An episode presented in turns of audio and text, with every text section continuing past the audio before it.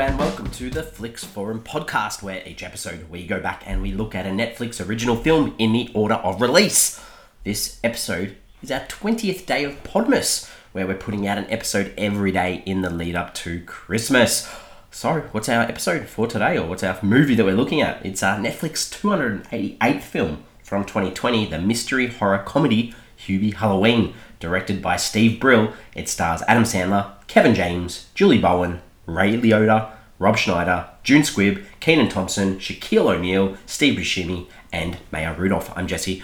Thanks for joining me. Uh, hopefully you're excited for Hubie Halloween. This was a big film when it came out back uh, during the pandemic. Uh, if you haven't seen this, you're one of the few people that haven't seen this film, give us a pause and come back later on because we will spoil this film as we go and we kick off the show with the fast flicks where we do a quick little summary of what the film is all about. So this one is about Hubie, a ridiculed man who loves Halloween and wants to protect everyone at this time of year. But people start disappearing in strange ways. Ooh, intriguing. Um, this is obviously a Sandler production, one of the, the many films that Sandler, Adam Sandler, and uh, his production company Happy Madison have produced for Netflix. Let's look at how this ended up on Netflix.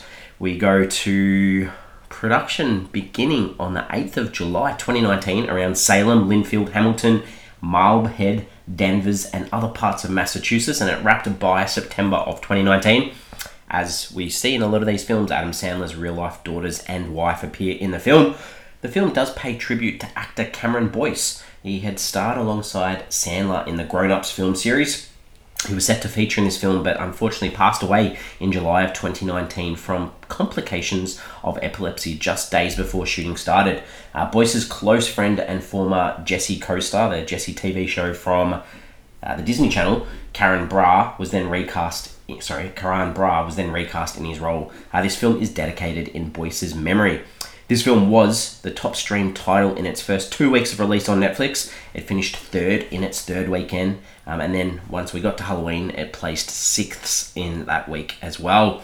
On October 15th of 2020, Boston TV station WHDH announced that reporter Alaina Pinto had been fired after she appeared in this film as a news reporter because it violated her exclusive contract with the station. A um, little bit of a sad story there for her that um, you know she appeared in this film as a reporter.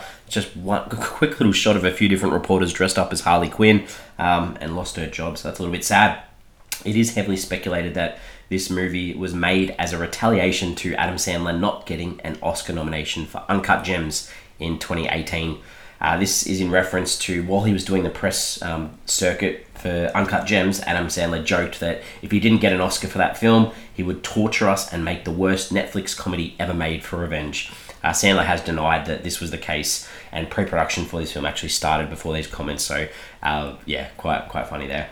Uh, what else? This film, so around the world, different titles in Croatian, Finnish, and Polish. It's called Hubie Saves Halloween. Uh, sort of gives away the title. in Hungarian, it's called Hubie, the hero of Halloween. Uh, Chinese, it's called Halloween Savior Shubi. So they obviously called him Shubi uh, in the, the Chinese version of this film. It did, um, uh, the working title for this film was Untitled Adam Sandler Halloween slash Netflix Project. And the tagline is Fear Less. Pretty ordinary tagline, if I do say so myself. Uh, this did hit Netflix on the 7th of October 2020. As I mentioned before, filmed in and around Massachusetts in um, the USA. Awards, one lost. It had six nominations in total. At the Kids' Choice Awards, Adam Sandler was nominated for Favorite Movie Actor as well as the film being nominated for Favorite Movie. It also had three nominations at the Razzies, the awards for the worst films of the year. Um, Sandler for Worst Actor, Worst Screen Combo for Adam Sandler for his grating simpleton voice, and Worst Remake Ripoff Sequel. It was also nominated for Best Picture at the Bruin Film Society Award. So obviously a bit of recognition um, from the Boston, Massachusetts area for this film, and probably showing off some of its locations. What are the critics and audiences saying about this film? On Rotten Tomatoes, this sits at 52% on 85 reviews, so that is definitely rotten. Audience even lower at 48%, that's on more than a thousand ratings. Sits at a 5.2 out of 10 on IMDb on 57,000 ratings. Letterboxd at 2.2 out of 5 on 100, nearly 135,000 ratings. It's actually been logged by nearly 200,000 people, so a lot of people put this on Letterboxd as a watched film. Metacritic sits at a 52 out of 100 on 19 reviews, yellow on that traffic light system, so sitting in the middle, and the audience also yellow in the middle at a 5.2 out of 10 on 112 reviews. I guess it's also important to note that Um, this Rotten Tomatoes rating of 52% makes it Sandler's best reviewed live action straight comedy since The Wedding Singer in 1998. So even though it's uh, pretty low, still a positive for Sandler. Uh, what are my early thoughts? I've seen this film. Uh, I guess I've got to put that as a precursor. I watched it pretty much the day it came out on Netflix uh, back in 2020. I had great memories of this film when it came out. I was extremely disappointed my high expectations of this film were let down. It just wasn't that good. I remember thinking this was hilarious. Um, not the case, so I'm very disappointed. Characters. Let's talk about some characters in this film. Hubie Dubois, uh, obviously uh, a grown Adam Sandler, a grown man child almost, lives with his mother. She worries about him as everyone in town hates him, pulls pranks on him. He works at a deli where everyone there that works with him is horrible to him too. Halloween is, is his favourite uh, time of year, I guess, and he gives himself the role of looking out for and monitoring all the townspeople around the holiday season. Uh, he's in love with the best looking girl from high school and really has no idea how to approach her. Apparently, his, his family have lived in this area since before the Salem witch trials as well. So, a uh, little bit of background there. This, this film isn't about the, the background of the characters, really. Uh, Sergeant Steve Downey is the lead police officer in Salem. Uh, he doesn't take anything Hubie does seriously, he's quite mean to him. Uh, he was with Hubie's longtime crush Violet, so there's this weirdness between them. And then talking about Violet as well, she was actually married to Steve. Um, they've separated. She lives with her adopted kids. She seems fully into Hubie this whole film, but he has no idea. Uh, she works at a diner, and she just seems super sweet. Uh, the other side characters, Mr. Landolfa, horrible to Hubie. Um, he tries to crack onto anything that moves, really.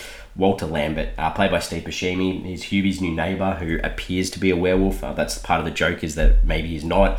Richie Hartman, Rob Schneider, he's the guy that's escaped from a mental institution and, and trying to find Walter. Then we've got Mr. and Mrs. Hennessy, these adults who torment Hubie as well.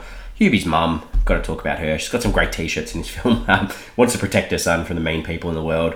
Uh, she does take it a little bit too far. And, and DJ Aurora, that those soothing tones uh, of the radio that we hear as a narration throughout this film, Shaq, Shaquille O'Neal. Uh, just needed to mention that. The director, Steven Brill. Uh, lots and lots and lots of credits. Writer of the Mighty Duck films, uh, Little Nicky, the Mighty Ducks Game Changer TV series from Disney Plus. Got 15 directing credits, including uh, Little Nicky, Without a Paddle. What else has he done? He's done uh, Drillbit Taylor, a segment in that movie 43, as well as The Do Over, Sandy Wexler, Adam Sandler's 100% 100% fresh Netflix stand-up special as well. So a whole bunch of uh, Netflix stuff that he's done as well. All right, what are some scenes that stood out in this one for me? I think the opening with Ben Stiller on the screen as a cameo that was great. Um, you know, reference back to one of the early um, Sandler films. And we've got the Monster Mash song playing. What a, what a banger of a song. Love that song. Um, Hubie has eggs thrown at him uh, by the kids in the town. And then he sort of catches them and says, you know, thanks for the free breakfast, Rocky Balboa style. And then he drinks them and vomits them straight back up. Quite funny.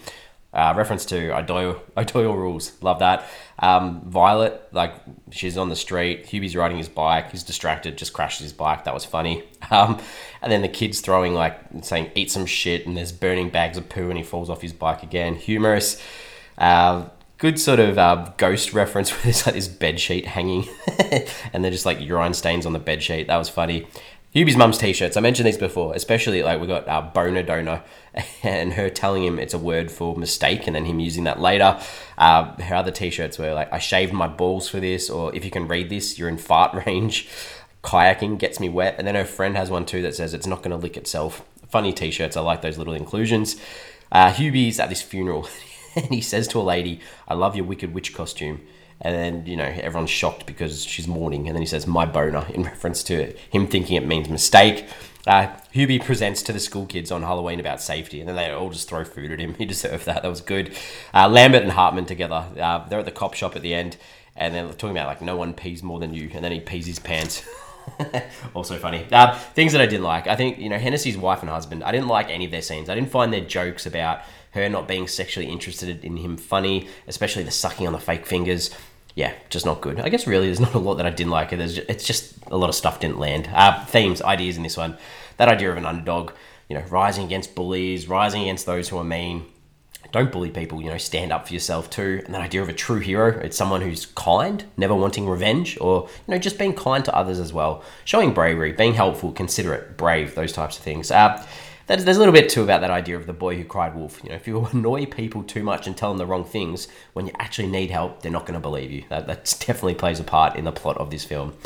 What did I take away from this film? Um, Richie Hartman, the escapee from the institution. There's like a scene where he's in a pig mask walking down the street and he's wearing Crocs.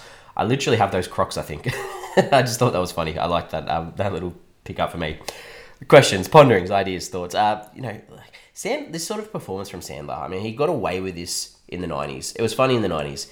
Is it okay for him still to be doing these performances today?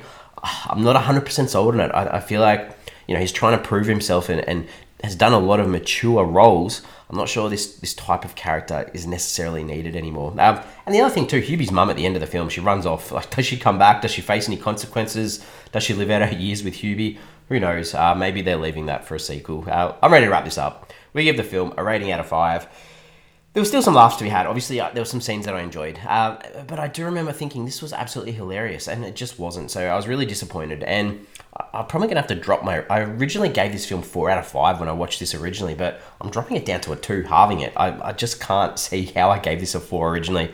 MJ has seen this film. He's not here today. He gave this a four, so it'll sort of bump it up to a three out of five for the Flix Forum average. But uh, unfortunately, uh, yeah, rewatch value for me wasn't fantastic on this. We, we have socials. We've got Instagram, Facebook, and X, formerly known as Twitter. The question I wanted to put out there for this episode is: Were we supposed to be laughing or laughing at or cheering for Hubie.